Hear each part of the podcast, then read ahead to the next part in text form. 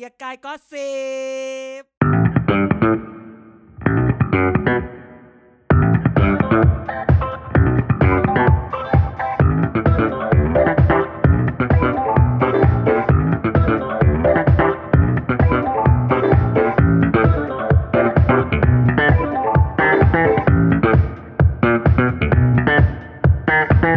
สวัสดีค่ะ ยินดีต้อนรับสู่ Back for the Future นะคะ เรียนรู้อดีต เพื่อเข้าใจอนาคตค่ะ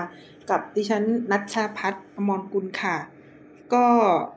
วันนี้นะคะวันจันทร์ที่ 24 นะคะ วันจันทร์ที่ 24 มกราคมนะคะแป๊บๆเดียวก็จะสิ้นเดือนมกราคมแล้วนะคะ เหมือนกับเพิ่งเฉลิมฉลองวันปีใหม่มาไม่นานนี้เองเลยนะคะ อยู่ๆก็จะเข้าปลายเดือนมกราคมแล้วนะคะ ถ้าเกิดจะให้สรุป ชีวิตในช่วงเดือนมกราคมนี้นะคะ ก็คือเป็นชีวิตที่มีความ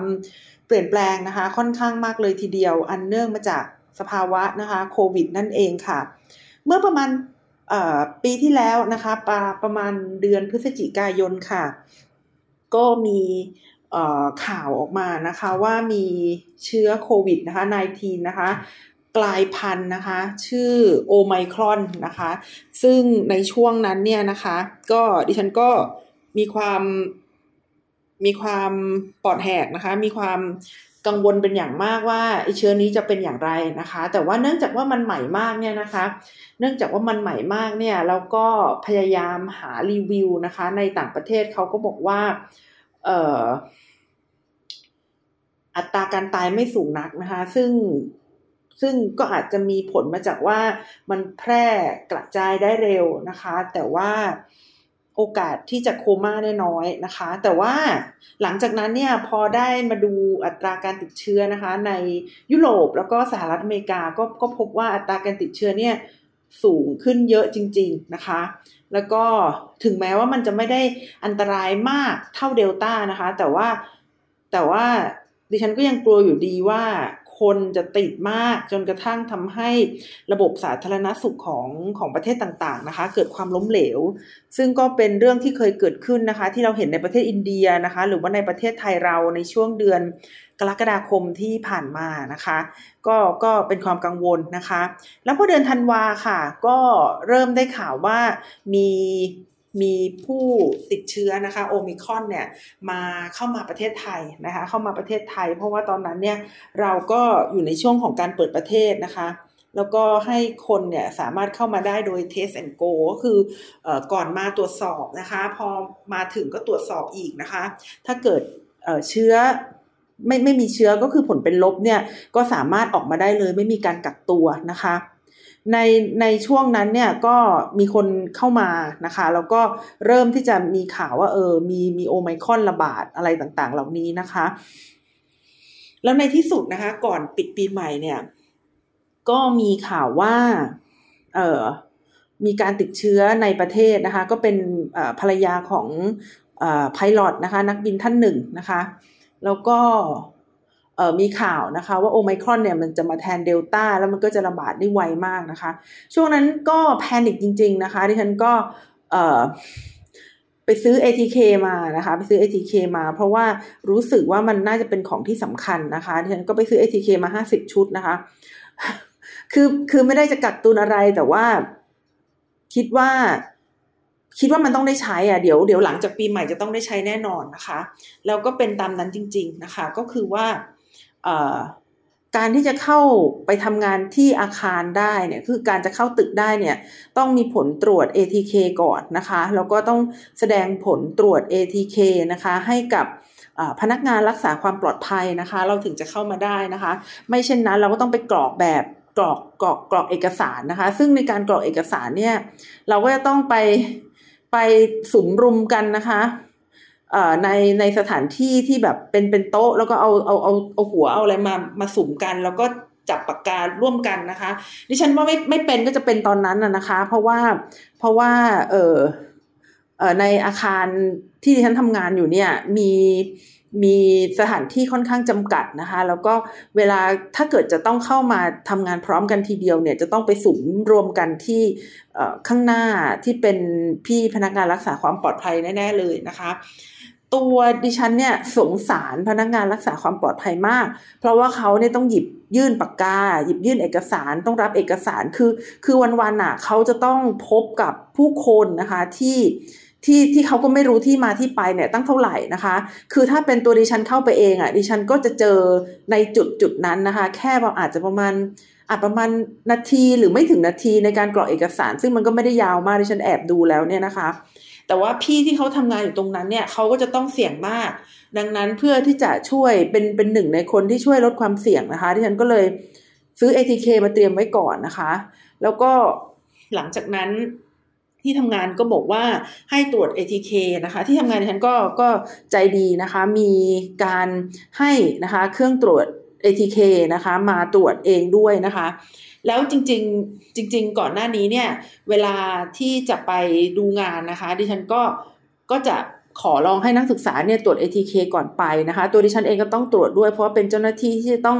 พานักศึกษาไปดูงานด้วยนะคะ ก็ตรวจ ATK ก่อนไปหรือว่างานประชุมที่มีคนเยอะๆ มีคนข้างนอกเข้ามาเนี่ย ก็จำเป็นจะต้องตรวจ ATK ด้วยนะคะ ดิฉันก็ดูคลิปนะคะ ดูคลิปวิธีการตรวจ ATK เนี่ย ดูทั้งในประเทศแล้วก็ต่างประเทศนะคะ ก็พบว่าเวลาที่เราจะแยงเนี่ยนะคะ เราต้องเราต้องเงยหน้านะคะ เงยหน้าให้หน้าเนี่ยขนานกับ คือคือคือคือคือพยายามให้จมูกเนี่ยมันมันมันเชิดให้ได้มากที่สุดนะคะ เพื่อที่จะให้ไอ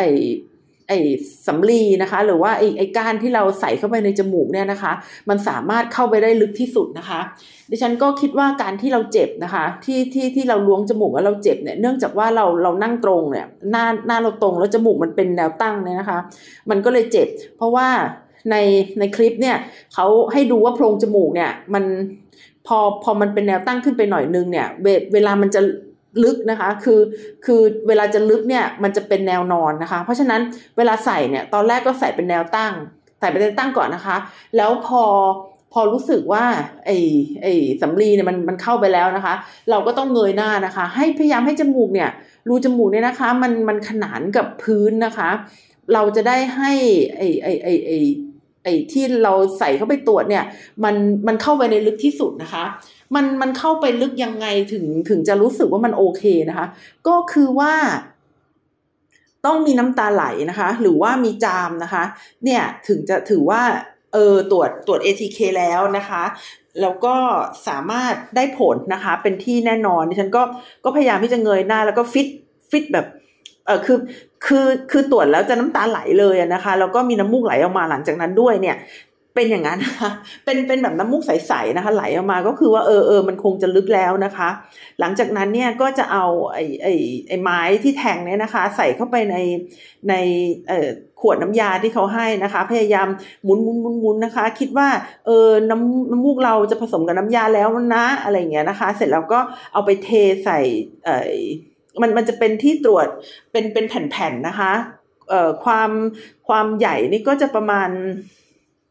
สามหุ่นนะคะ คือคือเกือบเกือบนิ้วนะคะ แล้วก็ยาวก็น่าจะประมาณสองนิ้วครึ่งถึงสามนิ้วเนี่ยนะคะ ก็รอผลนะคะ ประมาณสิบห้านาที ก็ในคำแนะนำก็จะมีให้เอ่อมีให้จับเวลาด้วยนะคะที่ฉันก็จับเวลาก็ดูประมาณสิบห้านาที พอมันขึ้นมาแล้วก็เอ่อถ่ายรูปนะคะ ถ่ายรูปแล้วก็เก็บไว้แล้วก็ไอ้รูปเนี้ย ก็จะสามารถใช้ได้ 3 วันนะคะ โดยที่เราก็จะต้องเขียนไว้ที่ตัว ATK นี้ด้วยนะคะ ว่าเราตรวจวันไหน ดิฉันก็จะมาตรวจตอนเช้านะคะ ตรวจตอนเช้าก็คืออย่างวันนี้ก่อนมาทำงานนะคะ ดิฉันก็เเผื่อเวลาไว้นะคะสักสามสี่ห้านาทีเนี่ยไม่ไม่น่าจะนาน เพราะว่าเดี๋ยวนี้ตรวจคล่องแล้วนะคะ ก็ ก็จะเอามาตรวจเอามาวางไว้แล้วก็เตรียมตรวจนะคะ ตรวจก่อนมาทำงานนะคะ แล้วก็ไอ้ตัวเนี้ยมันจะใช้ได้สามวันนะคะ ก็คือเจ็ดสิบเจ็ดสิบเท่าไหร่อะสิบสองหกเจ็ดสิบสองเจ็ดสิบสองชั่วโมงนะคะ ใช้ได้เจ็ดสิบสองชั่วโมง คือถ้าดิฉันมาทำงานวันจันทร์เนี่ยนะคะ ดิฉันก็จะตรวจอีกทีนะคะ ควรควรจะตรวจอีกทีในวันอ่า พฤหัสนะคะก็คือใช้ได้จันทร์อังคารพุธเนี่ยแล้วก็ไปตรวจอีกทีพฤหัสพฤหัสก็จะใช้ได้พฤหัสศุกร์เสาร์นะคะ อาทิตย์หนึ่งก็จะใช้อยู่สองสองตัวนะคะ แต่ว่าได้รับแจกจากที่ทำงานมาเนี่ยเออไม่ไม่ถึงนะคะ ก็ประมาณ เออเท่าไหร่อะดิฉันได้แจกเยอะแล้วก็คือสี่อันนะคะ บางคนก็ได้แจกสองอันนะคะ คือมันก็แล้วแต่นะคะว่าคนคนนั้นเนี่ยเขา ทำงานในลักษณะที่จำเป็นจะต้องเข้าออฟฟิศหรือเปล่านะคะ ตัวดิฉันเนี่ยจำเป็นต้องเข้าออฟฟิศนะคะ เพราะว่าเออต้องมาเอ่อทำงานให้ให้มันเรียบร้อยนะคะ เราก็ต้องประสานงานกับผู้คนนะคะ ก็เลยจำเป็นต้องใช้เนี่ยสัปดาห์ละสองอันนะคะ เพราะว่าทำงานจนจันถึงเสาร์นะคะ ก็ต้องใช้สัปดาห์ละสองอันก็รู้สึกว่าคิดไม่ผิดนะคะ ที่ซื้อมาที่ที่ที่ซื้อมาเป็นของตัวเองเยอะอยู่นะคะ แต่ว่าหลาย ๆ คนก็พบกับความลำบากเหมือนกันในการหาซื้อ ATK นะคะดิฉันเห็นว่า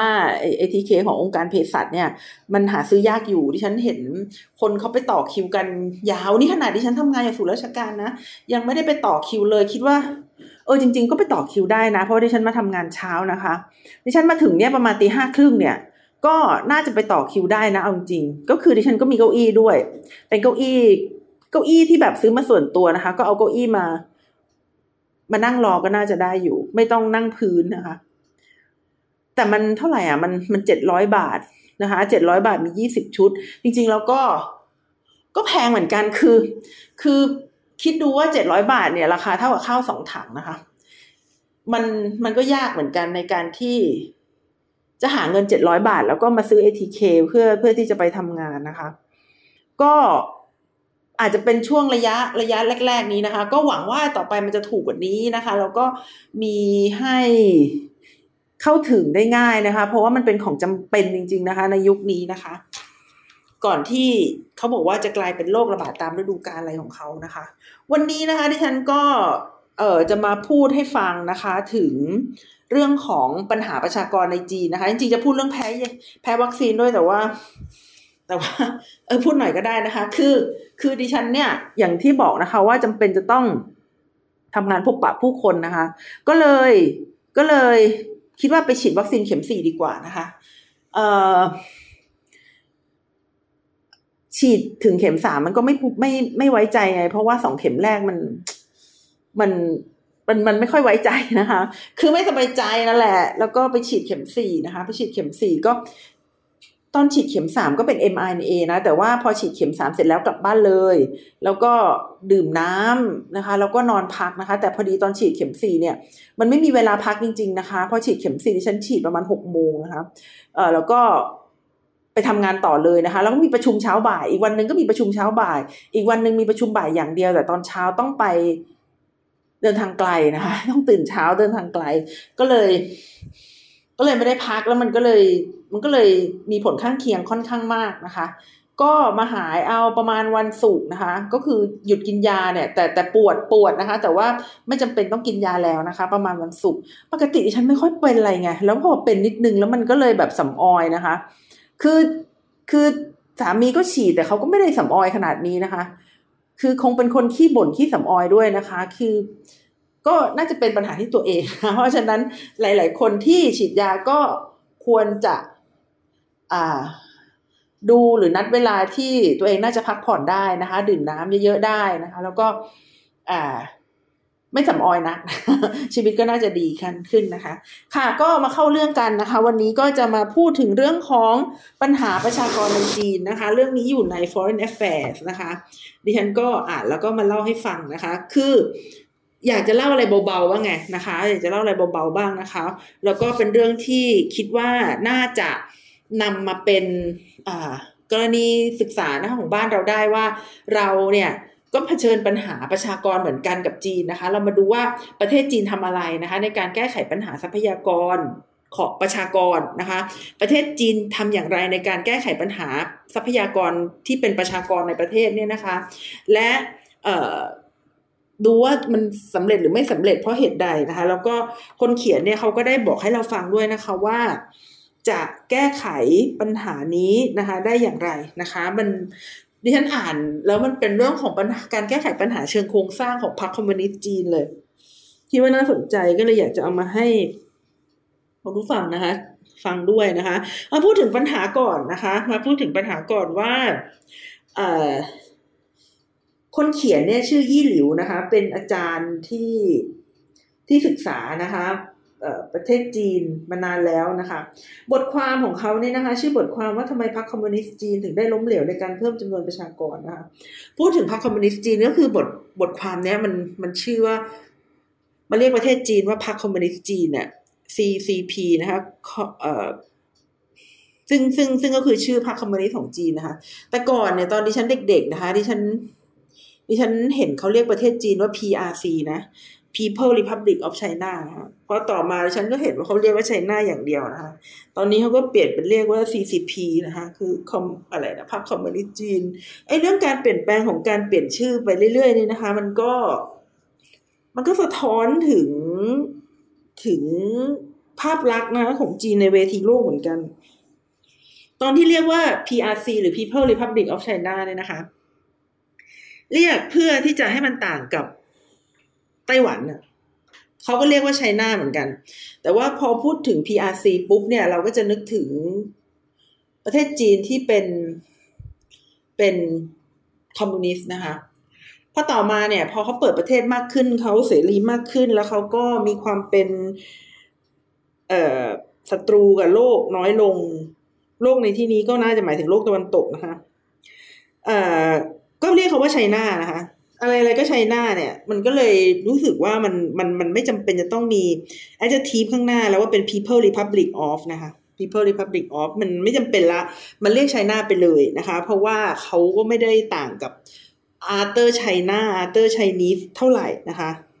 แล้วพักหลังเนี่ย มันมีบทความที่เน้นเลยว่าเป็นพรรคคอมมิวนิสต์จีนนะคะ ก็ยิ่งทำให้ตีความแคบเข้าไปอีกนะคะว่า เออ ไม่ใช่ไชน่าไม่ไม่ไม่ใช่ไชน่าแบบทั่วๆไปแล้ว แต่ว่าเป็นไชน่าที่อยู่ภายใต้อิทธิพลของพรรคคอมมิวนิสต์จีน ก็คือพรรคคอมมิวนิสต์จีนเนี่ยมีอิทธิพลอย่างมากนะคะ ในการกำหนดนโยบายในการสร้างภาพลักษณ์ของจีนนะคะ สมัยนี้เขาก็เลยหลาย ๆ บทความนะคะเขาก็เลยเขียนจีนนะคะ จีนเนี่ยในเรื่องในในเรื่องเอ่อ Republic อ้ไม่ใช่ในเรื่องอะไรนะพรรคคอมมิวนิสต์จีนนะคะอะมาดูต่อนะคะ อาจารย์ยี่หลิวเนี่ยนะคะ เขียนลงใน Foreign Affairs นะคะ ว่าทำไมพรรคคอมมิวนิสต์จีนถึงล้มเหลวในการเพิ่มจำนวนประชากรนะคะเขาก็เริ่มต้นบทความโดยการที่เล่าให้ฟังว่าพรรคคอมมิวนิสต์จีนนะคะหรือว่าผู้บริหารประเทศของจีนเนี่ยก็กำลังกังวลมากนะคะว่าประเทศจีนเนี่ยประสบปัญหา คนสูงอายุนะคะ จริงๆแล้วประเทศไทยก็ประสบนะ แล้วก็เมื่อเมื่อสามสี่ปีก่อนเนี่ยก่อนที่จะมีโควิดเนี่ยนะคะ รายงานของนักศึกษาของดิฉันเนี่ยหลายหลายชิ้นนะคะ ก็พูดถึงปัญหาปัญหาผู้สูงอายุนะคะ ปีนี้ก็มี ปีนี้ก็มีนะคะ ปีนี้เขาก็ไปไกลกว่าการบ่นแล้วก็คือในช่วงสามสี่ปีที่ผ่านมาเนี่ยเขาก็จะบ่นว่าเออมันมีปัญหาผู้สูงอายุนะ แล้วก็ก็มีการยก ยกตัวอย่างว่าประเทศนี้ประเทศนั้นแก้ไขอย่างไรนะคะ แต่ว่าสำหรับในปีนี้เนี่ยเขาเจาะจงไปเลยว่าเขาพูดถึง caregiver นะคะ หรือว่าผู้ดูแลผู้สูงอายุเนี่ยจะพัฒนา caregiver อย่างไรนะคะ ให้ให้สามารถช่วยเหลือผู้สูงอายุได้นะคะ อย่างอย่างอย่างชันฉลาดอะไรประมาณนี้นะคะ smart caregiver นะคะอ่าล่ะแต่ว่า อืม ไม่ใช่เฉพาะจีน ไม่ใช่เฉพาะไทยนะคะ จริง ๆ แล้วปัญหาผู้สูงอายุเนี่ยก็เป็นปัญหาร่วมกันของโลกเลยทีเดียว เออพูดถึงปัญหาร่วมกันของโลก เมื่อวันศุกร์ที่ดิฉันไปเชียงรายแล้วก็ไม่ได้ไปมาทำงานที่ทำงานเนี่ยนะคะ เพื่อนดิฉันกลุ่มหนึ่งเนี่ย ซึ่งซึ่งทำโปรเจกต์เดียวกันเนี่ยนะคะ ก็ไปอบรมเด็กที่โรงเรียนหนึ่งในกรุงเทพนะคะเขาก็มองกันถึงเรื่องปัญหาปัญหา ของของตัวเองปัญหาของสังคม ปัญหาของประเทศ ปัญหาของอนาคตเนี่ยนะคะ ปัญหาของโลกเนี่ยนะคะ ว่ามันมีปัญหาอะไรแล้วอยากจะแก้ไขอย่างไรนะคะ ก็มีเด็กกลุ่มหนึ่งนี่เพื่อนเล่าให้ฟังนะเขาพูดถึงปัญหาผู้สูงอายุนะคะ แล้วเขาก็พูดว่ามันควรที่จะมีวิธีการแก้ไขปัญหาการสร้างพลเมืองที่ มากขึ้นแล้วก็เป็นพลเมืองที่ฉลาดด้วย เป็นพลเมืองที่มีคุณภาพ เป็นพลเมืองที่มีสุขภาพดี เป็นพลเมืองที่มีความรับผิดชอบต่อสังคมมี EQ อ่าแล้วก็เป็นพลเมืองที่จะสร้างโลกใบนี้ให้ดีต่อไปในอนาคตอะไรอย่างเงี้ยค่ะที่ฉันฟังแล้วก็เออปลื้มใจนะคะ ว่า เออ ดีจังเลยแบบ เพื่อนไปได้ความรู้สึกดีๆกลับมา คือ คือบางทีเวลาเราเราเราไปสอนหรือไป อบฝึกอบรมใครเนี่ยนะคะ มันมันไม่ได้แค่ว่าสิ่งที่เราเตรียมใส่กระเป๋าแล้วจะไปให้เขาเท่านั้นนะคะ อย่างหนึ่งที่ดิฉันคิดว่าคนที่ไปฝึกอบรมอย่างดิฉันเนี่ยได้กลับมาก็คือ ความรู้สึกนะคะ ความรู้สึกแล้วก็ความความความอะไรอะความนอกจากเป็นความรู้สึกแล้วยังเป็นความรู้ของเขาที่เขาอะบางทีมาสอนเราด้วยนะคะ คือดิฉันเนี่ยบอกกับเพื่อนร่วมงานนะคะ ก่อนก่อนที่จะไปฝึกอบรมดิฉันบอกเขาว่า เออเรามีเวลาในการคุยกับเด็กเนี่ยหกชั่วโมงนะคะ ในในสิ่งที่เราจะไปสอนเขาเนี่ย หรือว่าผู้ใหญ่ก็ตามทีในฉันมีทั้งหลักสูตรเด็กและหลักสูตรผู้ใหญ่นะคะดิฉันบอกว่าหกชั่วโมงของเราอะ เราอะ อยากจะไปสร้างทัศนคติให้ดี เกี่ยวกับเรื่องที่เราจะไปสอน เราไม่ได้อยากที่จะให้องค์ความรู้ทุก ๆ ด้านนะคะ เพราะฉะนั้นเวลาไปสอนเนี่ยขอให้จำไว้นะคะ ว่า วันนี้เราจะมา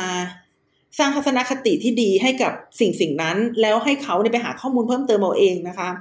คือดิฉันกำลังจะไปสอนเรื่องประชาธิปไตยนะคะ เพราะฉะนั้นเวลาดิฉันไปเนี่ยดิฉันจะไม่ได้แบบหิ้วไปว่าจะต้องไปสอนเรื่องรัฐธรรมนูญคืออะไรพักการเมืองคืออะไรการเลือกตั้งคืออะไรรัฐธรรมนูญหมวดนี้มาตรานี้สอนว่าอะไรพวกเนี้ยเราจะไม่ได้เน้นสอนแบบนั้นนะคะ เพราะว่าสิ่งต่างๆ เหล่านั้นเนี่ย มันมีรายละเอียดเยอะแล้วก็เปลี่ยนแปลงไปตลอดเวลานะคะ ความรู้เป็นสิ่งที่บูดได้นะคะ มันมีการเปลี่ยนแปลงตลอดเวลา ดังนั้นสิ่งที่พวกเราไปลงพื้นที่แล้วทำแล้วต้องให้ได้นะคะ ก็คือทำอย่างไรที่เราจะไปปลูกทัศนคติที่ดีว่า เรื่องนี้เป็นเรื่องที่สำคัญ แล้วก็เรื่องนี้เป็นเรื่องที่ถ้าเขาต้องการที่จะได้ความรู้เพิ่มเติม อยากจะเรียนรู้เรื่องนี้เพิ่มเติมเนี่ยเขาจะไปทำอย่างไรเขาไปเปิดหนังสือ หรือว่าไปเปิด Google หรือว่าใช้ keyword อะไรนะคะ ในการที่จะเรียนรู้เรื่องนี้เพิ่มเติมนะคะ ก็ก็จะเป็นสิ่งที่พวกเราหิ้วกันไปนะคะ เราเราจะไม่ได้หิ้วความรู้อย่างเดียว แต่เราจะไปฟังนะคะ ไปรับไปรับความคิดเห็นแล้วก็ไป สร้างให้เขามีทัศนคตินะคะ ที่ดีแล้วก็อยากจะรู้เพิ่มเติมนะคะ เกี่ยวกับสิ่งที่เรานำไปสอนนะคะ คือแค่นี้จริง ๆ ไม่ได้อยากให้จำอะไรได้ นอกจากจำว่าสนุกจังเลยนะคะ อยากให้จำคำเดียวว่าโอ๊ยสนุกจังเลยแล้วเรียนอะไรไป เออไม่แน่ใจเหมือนกันจำไม่ได้จำไม่ได้ก็ไม่เป็นไรนะคะที่ฉันไม่ได้สอบนะคะ แต่ว่าอยากจะให้เขาเนี่ยไปหาความรู้เพิ่มเติมมันก็มีแค่นั้นจริง ๆนะคะเออกลับมาสังคมผู้สูงอายุนะคะ ก็คือว่าเอ่อ พรรคคอมมิวนิสต์จีนนะคะเขาดูแล้วว่าประเทศของเขาเนี่ยไม่มีทางนะคะ ที่จะสร้างคนวัยแรงงานขึ้นมาทันแน่ ๆ เลยนะคะ เพราะว่าในอีกสามสิบปีนะคะคนที่อยู่ในวัยทำงานเนี่ยนะคะจะลดลงนะคะถึงหกสิบถึงเจ็ดสิบเปอร์เซ็นเลยทีเดียวนะคะ เพราะนั้นนะคะในปีสองพันห้าสิบนะคะ ซึ่งเป็น ซึ่งซึ่งก็คืออีก 30 ปีต่อมาเนี่ยนะคะ คนสูงอายุนะคะ ก็ก็จะเป็นภาระให้กับคนทำงานนะคะ คนสูงอายุและเด็กเนี่ยนะคะ จะเป็นภาระให้กับคนวัยทำงานเนี่ยนะคะ ถึง 0.67 ต่อหนึ่งนะคะ ก็แปลว่า แปลว่า คนในวัยทำงานหนึ่งคนนะคะ ต้องเลี้ยงคนสูงอายุหรือเด็กเนี่ยนะคะจำนวน 0.67 คนนะคะ ก็ก็มากทีเดียวนะคะ มากทีเดียว ซึ่ง หากเป็นเช่นนั้นเนี่ยนะคะ ก็แปลว่าทรัพยากรต่างๆ รายได้ต่างๆ ความสุขและเวลาต่างๆนะคะ ของคนทำงานเนี่ย ก็จะสูญสลายไปนะคะ เรียกได้ว่า Chinese Dream นะคะ ก็จะล่มสลายลงนะคะ Chinese Dream คืออะไร Chinese Dream ก็เป็นแบบไม่ได้คล้าย American Dream อะก็คือเป็น เป็นการก้าวหน้าสู่ความมีรายได้ สูงนะคะ คือคือมีชีวิตที่ดีขึ้นอย่างรวดเร็วนะคะ ในช่วง 30ถึง40 ปีที่ผ่านมานี้นะคะ คือคือคนจีนเนี่ยมีสภาพการเป็นอยู่ที่ดีขึ้นจริง ๆนะคะ มีบ้านใหญ่ขึ้นมีคอนโดใหญ่ขึ้นมีอาหารอิ่มท้องอะไรประมาณนี้นะคะ และยังมีบทบาทที่เด่นชัดนะคะ แล้วก็ดูดูเป็นบทบาทนำนะคะในเวทีโลกด้วยนะคะ เพราะฉะนั้นแล้วนะคะ ทางการจีนเนี่ยเขาจึงได้ยกเลิกนโยบายนะคะ วันชายโพลิซีนะคะดิฉันก็ไปดูข้อมูลนะไอนโยบายเด็กมีลูก คือครอบครัวหนึ่งมีลูกได้คนเดียวนะคะ ก็เกิดมาในช่วงปีหนึ่งเก้าเจ็ดเก้านะคะ คือคือต้องยอมรับให้ได้แหละ ไม่ว่าจะเป็นลูกผู้หญิงหรือลูกผู้ชายเนี่ยมีลูกได้คนเดียวนะคะ เพราะฉะนั้นในช่วงนั้นเนี่ยก็เลยมีข่าวว่านะคะ มีความพยายามในการเลือกเพศของลูกนะคะ เพราะว่าประเทศจีนเนี่ยเขามีความเชื่อนะคะว่าเฉพาะผู้ชายเท่านั้นที่จะสืบทอดวงตระกูลได้นะคะ ดังนั้นในตระกูลบางตระกูลเนี่ยเขาก็เลยอยากจะมีลูกชายนะคะ เพื่อให้ลูกชายเนี่ยสืบทอดวงตระกูล เพราะว่าถ้ามีลูกผู้หญิงไปเนี่ยวันหนึ่งลูกผู้หญิงก็ต้องไปแต่งงาน แล้วเข้าไปอยู่ตระกูลใหม่ ก็จะทำให้เขาเนี่ยสูญเสียวงตระกูลได้นะคะ การเลือกเพศของลูกนะคะ ก็เลยทำให้สัดส่วนของผู้หญิงและผู้ชายนะคะ ที่เกิดมาหลังจากปี 1979เนี่ยมีความพิลึกนะคะ คือมีผู้ชายเยอะกว่าผู้หญิงนะคะ เพราะว่าต้องการให้เกิดเกิดมามีลูกชายแล้วก็จบไปเลย เขาจะได้เป็นผู้สืบทอดวงตระกูลนะคะนโยบายนี้นะคะก็ได้ดำเนินมานะคะเป็นระยะเวลากี่ปีอะเจ็ดเก้าแปดเก้าเก้าเก้า ศูนย์เก้าศูนย์เก้าสิบสิบเอ็ดสิบสองสิบสามสิบสี่สิบห้าสิบหกสามสิบหกปีนะคะสามสิบหกปีจนกระทั่งในที่สุดแล้วเนี่ยก็ล้มเลิกนโยบายวันชาย policy ไปนะคะ ในปี 2015 ค่ะ ก็ได้เกิดนโยบายใหม่นะคะ ชื่อนโยบาย two child two children สิแต่เขายังเขียน two child policy อยู่นะอานั่นแหละก็คือนโยบายที่ทำให้มีลูกได้สองคนนะคะ และในปีที่ผ่านมานะคะ 2021 เนี่ย มีลูกได้สามคนเลยนะคะ ในตอนแรกนะคะ ตอนที่มีนโยบายให้มีลูกได้สองคนเนี่ยนะคะ ก็มีเด็กเกิดมากขึ้นนะคะ อยู่ปีเดียวก็คือปี 2015 ถึง 2016 นะคะ แต่หลังจากนั้นนะคะจำนวนเด็กเกิดใหม่ก็ลดลงทุกปีนะคะ ตั้งแต่ตั้งแต่ได้ออกนโยบายนี้เป็นขึ้นขึ้นมานะคะ อาจารย์ยี่หลิวเนี่ยก็เลยเล่าให้ฟังนะคะว่ามันเกิดอะไรขึ้นนะคะ อาจารย์ยี่หลิวเนี่ยเขาได้ทำการศึกษาแบบสัมภาษณ์นะคะ คือคือเขาไม่ได้คิดเองนะที่ฉันคิดว่าบทความนี้เป็นบทความที่อ่านแล้วสนุกเลยทีเดียวเนี่ย แล้วก็แบบเอ้ยจริงเหรอจริงเหรอนะคะ คือเขาไปสัมภาษณ์คนจีนที่อยู่ในวัยที่พอจะมีลูกได้นะคะ แล้วก็เป็นคน middle class เนี่ยนะคะเขาบอกว่านะคะเอ่อผู้หญิงจีนเนี่ย เอาจริง ๆเขาก็ไม่ได้อยากมีลูกมากกว่าหนึ่งคนนะคะ เพราะว่า เออคือคำที่น่าจะเหมาะที่สุดนะคะ กับปัญหาของการมีลูกในจีนก็คือ เป็นทุกอย่างให้เธอแล้วนะคะคือคือผู้หญิงจีนในปัจจุบันเนี่ยนะคะ เป็นทุกอย่างให้เธอแล้วจริง ๆนะคะ คือคือรู้อยู่ว่าประเทศชาตินะคะ หรือว่าพรรคคอมมิวนิสต์จีนเนี่ยต้องการให้มีเด็กนะคะ ต้องการให้มี ประชากรเพิ่มขึ้นนะคะ แต่ก็ยังต้องการให้ผู้หญิงออกมาทำงานด้วยนะคะ แล้วก็ต้องการให้ผู้หญิงทำงานหนักด้วยนี่นะคะ คือเป็นทุกอย่างให้เธอแล้วจริง ๆนะคะ แต่พรรคคอมมิวนิสต์จีนเนี่ยก็ไม่ได้ช่วยอะไรนะคะ ก็แค่บอกนโยบายมาว่าเออให้มีลูกหนึ่งคนให้มีลูกสองคนให้มีลูกสามคนเนี่ยก็บอกมา แต่ว่าภาระต่างๆนะคะ ผู้หญิงก็ต้องเป็นผู้ที่รับผิดชอบเองนะคะ เมื่อสักครู่นี้ดิฉันบอกว่าอาจารย์ยี่หลิวนี่เขาได้สัมภาษณ์นะคะเขาคือเขาได้สัมภาษณ์ผู้หญิงจีนนะคะจำนวน 82 คนนะคะ อายุ 30ถึง37 ปีนะคะ แล้วก็ในกลุ่มนั้นเนี่ย ไม่มีใครมีพี่น้องเลยนะคะ เพราะว่าทุกคนเนี่ยมาจากนโยบายวันชายโพลิซีนะคะ ก็ก็ตรงกับจำนวนปีที่ที่ฉันบอกนะคะ ก็คือประมาณ 30 กว่าปี 36 ปีเนี่ยนะคะคือคือผู้หญิงที่เขาสัมภาษณ์เนี่ยไม่มีใครมีพี่น้องเลยนะคะ เขามาจากวันชายโพลิซีตลอดนะคะ จากการสัมภาษณ์ผู้หญิงจีน 82 คนที่เขาที่เขาเเป็นกลุ่มตัวอย่างให้อาจารย์เนี่ยนะคะเขาก็ค้นพบว่าพรรคคอมมิวนิสต์จีนเนี่ยนะคะไม่ให้โอกาสหรือไม่ให้ความสำคัญกับบทบาทของผู้หญิงนะคะ ไม่ให้ความพยายามนะคะในการแก้ไขปัญหาประชากรนะคะ ไม่ให้ผู้หญิงเป็นหัวหน้านะคะแล้วก็ไม่ได้ป้องกันการเหยียดหยามนะคะผู้หญิงนะคะในที่ทำงานนะคะ ไม่สนับสนุน การดูแลเด็กนะคะ แล้วก็ยอมรับว่านะคะ การมีครอบครัวเล็กนะคะ ยังได้ประโยชน์ประโยชน์กว่านะคะ ยังยังยอมรับว่าการมีครอบครัวเล็กเนี่ยยังได้ประโยชน์มากกว่านะคะเเมื่อเข้าไปดูในรายละเอียดแล้วเนี่ยนะคะ คืออคติทางเพศนะคะ อคติทางเพศก็คือการมองว่าเพศหนึ่งดีกว่าอีกเพศหนึ่งเนี่ยนะคะ มัน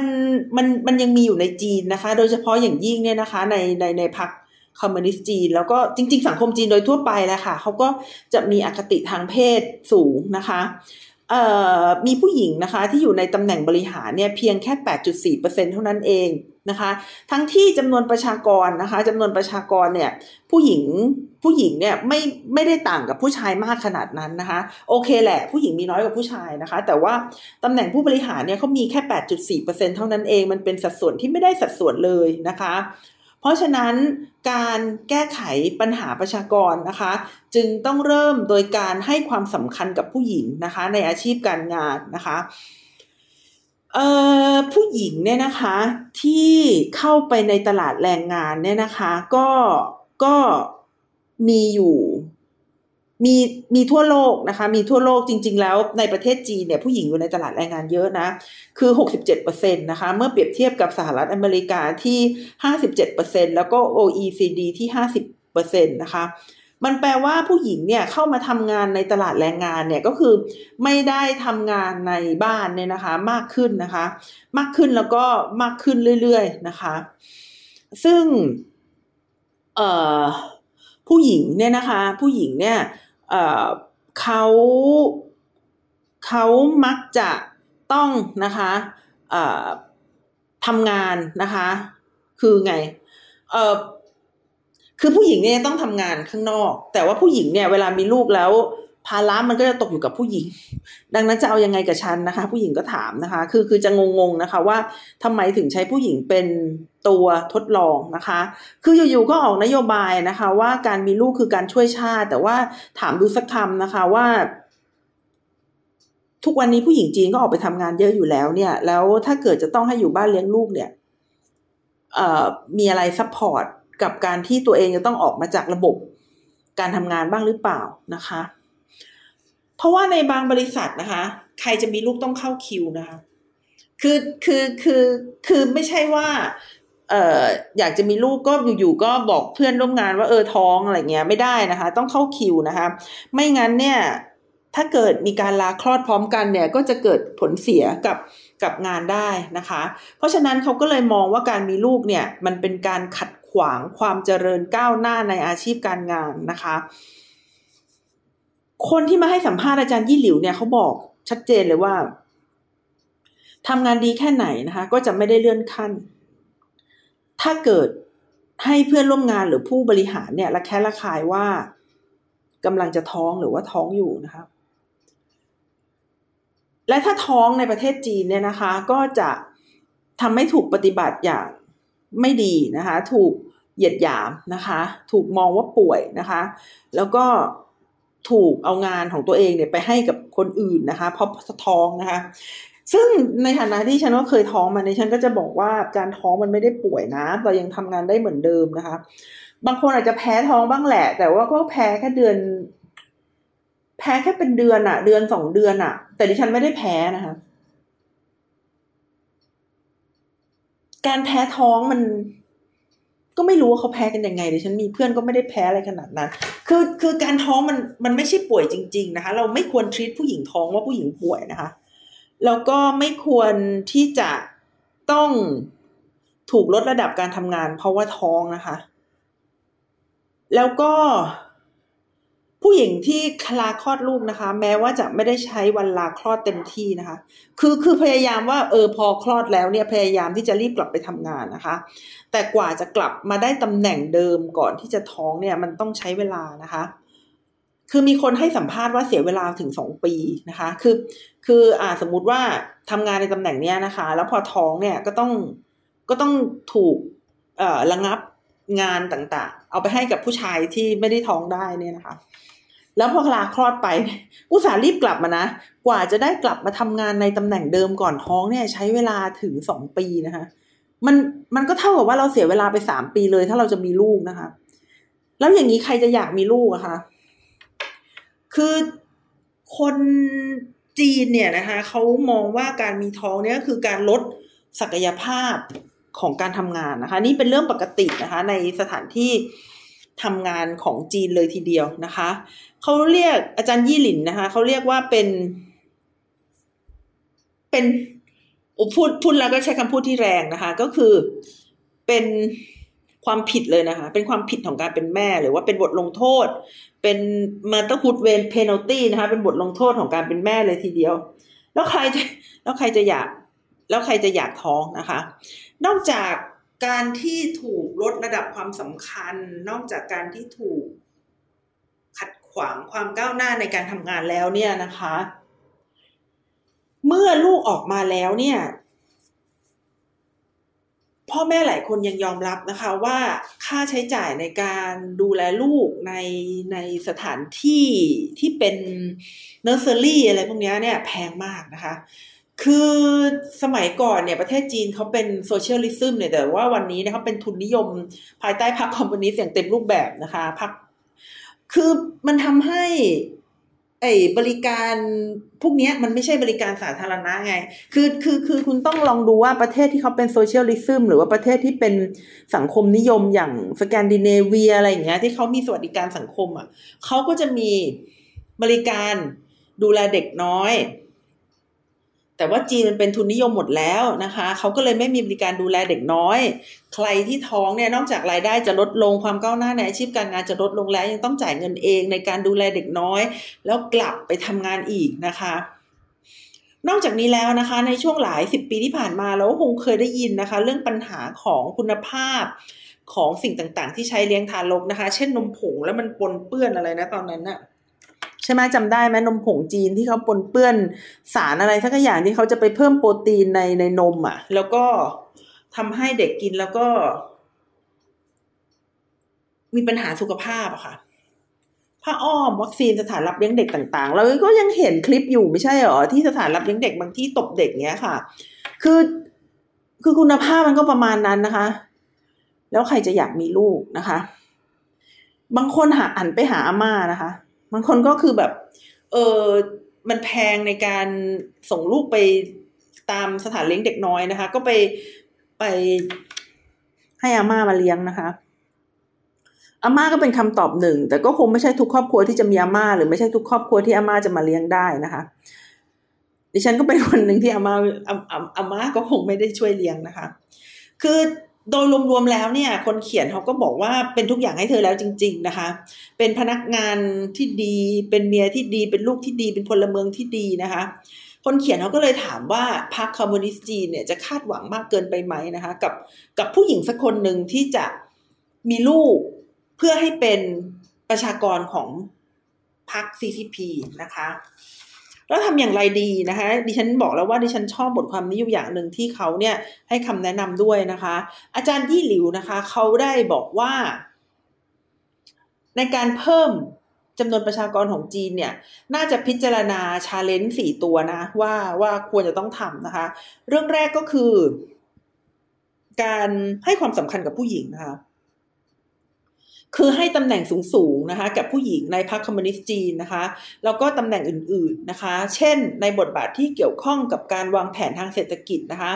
การเงินการศึกษาสุขภาพและสวัสดิการนะคะ แต่อาจารย์เขาก็บอกว่าเออเออคือในสังคมที่ผู้ผู้ชายเป็นใหญ่เนี่ยนะคะ การทำแบบนี้อาจจะถูกต่อต้านนะคะ จากพรรคคอมมิวนิสต์จีนก็ได้ เพราะว่าเป็นพวกชายเป็นใหญ่นะคะ แต่ถ้าไม่ทำอะไรเลยมันก็จะเป็นอย่างนี้ตลอดไปดังนั้น มันก็ต้องคุยกันให้เข้าใจถึงถึงความจำเป็นในการเปลี่ยนแปลงนะคะประการที่สองนะคะก็คือการลดค่าใช้จ่ายสำหรับการดูแลเด็กนะคะ โดยให้บทบาทกับรัฐบาลท้องถิ่นนะคะหรือว่าองค์กรปกครองส่วนท้องถิ่น ในการบริหารดูแลนะคะ ศูนย์รับเลี้ยงเด็กเวลากลางวันนะคะ แล้วก็ต้องสร้างความเป็นวิชาชีพนะคะ ให้กับ ให้กับการประกอบการด้านนี้นะคะ ก็คือสนับสนุนให้เอกชนเนี่ยได้เข้ามาพัฒนาวิชาชีพสำหรับการดูแลเด็กแรกเกิดนะคะ สร้างโอกาสให้กับแคร์อีโคโนมีหรือว่า เศรษฐกิจที่ที่เกี่ยวข้องกับสุขภาพนะคะ เพิ่มการจ้างงานนะคะ สร้างอาชีพให้ผู้หญิงนะคะ ซึ่งสิ่งเหล่านี้เนี่ยก็จะช่วยเพิ่มรายได้ประชาชาตินะคะ เมื่อมีรายได้มากขึ้น คนก็เสียภาษีมากขึ้นด้วยนะคะ แล้วก็ทำให้พ่อแม่เนี่ยสามารถไว้วางใจในการส่งลูกไปยังสถานดูแลเด็กนะคะ สามารถทำงานได้โดยที่ไม่ต้องเครียดกังวลเรื่องลูกนะคะ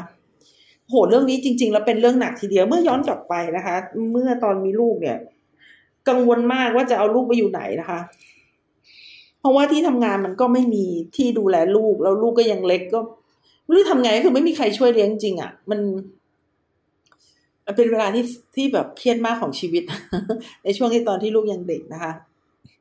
ข้อที่สามนะคะ ส่งเสริมความเท่าเทียมกันทางเพศนะคะ ขจัดการเลือกปฏิบัติการดูหมิ่นดูแคลน discriminate การเหยียดต่างๆ โดยเฉพาะอย่างยิ่งกับผู้หญิงหรือว่าผู้หญิงท้องนะคะ ข้อที่สี่อันนี้ที่ฉันไม่ค่อยเข้าใจ คือเขาบอกว่าให้ขยายอายุการเกษียณราชการนะคะ ซึ่งนอกจากจะช่วยประหยัดงบประมาณแล้วก็เพิ่ม จำนวนคนที่อยู่ในระบบนี้แล้วเนี่ยนะคะ ก็ยังยังทำให้คนไม่จำเป็นจะต้องเกษียณไปเลี้ยงหลานไงเขาบอกว่าทำให้คนในอยู่ในอยู่ในระบบงานต่อ คือคือมีคนทำงานในระบบงานไอ้อย่างตอนแรกเกษียณหกสิบเนี่ยเปลี่ยนเป็นสักหกห้าสมมุติว่า เพิ่มอายุไปเนี่ยคนก็จะอยู่ในวัยทำงานมากขึ้นนะคะ แล้วก็ไม่ต้องกังวลด้วยว่าว่าจะจะมีปัญหาอะไรนะคะก็เพราะว่าคือคือคือเขาบอกว่าให้ให้ทำทุกด้านพร้อม ๆกันนะคะ คืออต้อง ต้องให้ตำแหน่งสูงๆกับผู้หญิงในพักนะคะ ต้องลดค่าใช้จ่ายสำหรับการดูแลเด็ก ก็คือว่าถ้าเกิดคุณตั้งใจว่าคุณจะเกษียณ 60 แล้วจะไปเลี้ยงหลานนะมันไม่จำเป็นแล้ว เพราะว่าถ้าเกิดมีระบบการดูแลเด็กมีมีเนอร์เซอรี่ที่ดีๆนะคะ ก็ไม่จำเป็นจะต้องไปเป็นอาม่าเลี้ยงเด็กอากงเลี้ยงเด็กนะคะ ก็จะสามารถเอ่อทำงานในที่ทำงานต่อไปได้อีก อย่างน้อยก็ห้าปีสิบปีนะคะ แล้วก็ แล้วก็ให้มืออาชีพนะคะ รับภาระในการเลี้ยงลูกไปนะน่าจะเป็นอย่างนั้นนะคะ ที่อาจารย์ยี่หลิวเขาพูดนะคะ ค่ะสำหรับวันนี้นะคะที่ฉันก็มาเล่าถึงเรื่องปัญหาประชากรนะคะ ในประเทศจีนนะคะ อธิบายให้ฟังว่าทำไมพรรค CCP นะคะหรือว่าพรรคคอมมิวนิสต์จีนถึงล้มเหลวในการสนับสนุนให้ประชากรมีลูกมากขึ้นนะคะ หลักๆก็คือปัญหา ปัญหาที่พรรคคอมมิวนิสต์จีนไม่ได้ให้ความสำคัญกับผู้หญิง ไม่ได้ให้ความสำคัญกับการดูแลเด็กนะคะเพียงพอจนกระทั่งในที่สุดแล้วเนี่ยทำให้คนไม่อยากจะมีลูกนะคะ แล้วอาจารย์ก็ยังได้เล่าให้ฟังอีกนะคะว่า มันก็ต้องแก้ไขที่สาเหตุนั่นแหละก็คือต้องให้ให้บทบาทนะคะ ให้ความสำคัญกับผู้หญิง แล้วก็ต้องทำให้การเลี้ยงลูกเนี่ย มีค่าใช้จ่ายที่เข้าถึงได้นะคะ ค่ะสำหรับวันนี้นะคะที่ฉันนัชชาพัฒนอมรกุลค่ะ ก็ต้องขอลาคุณผู้ฟังไปก่อนนะคะ แล้วพบกันใหม่วันจันทร์หน้า สวัสดีค่ะ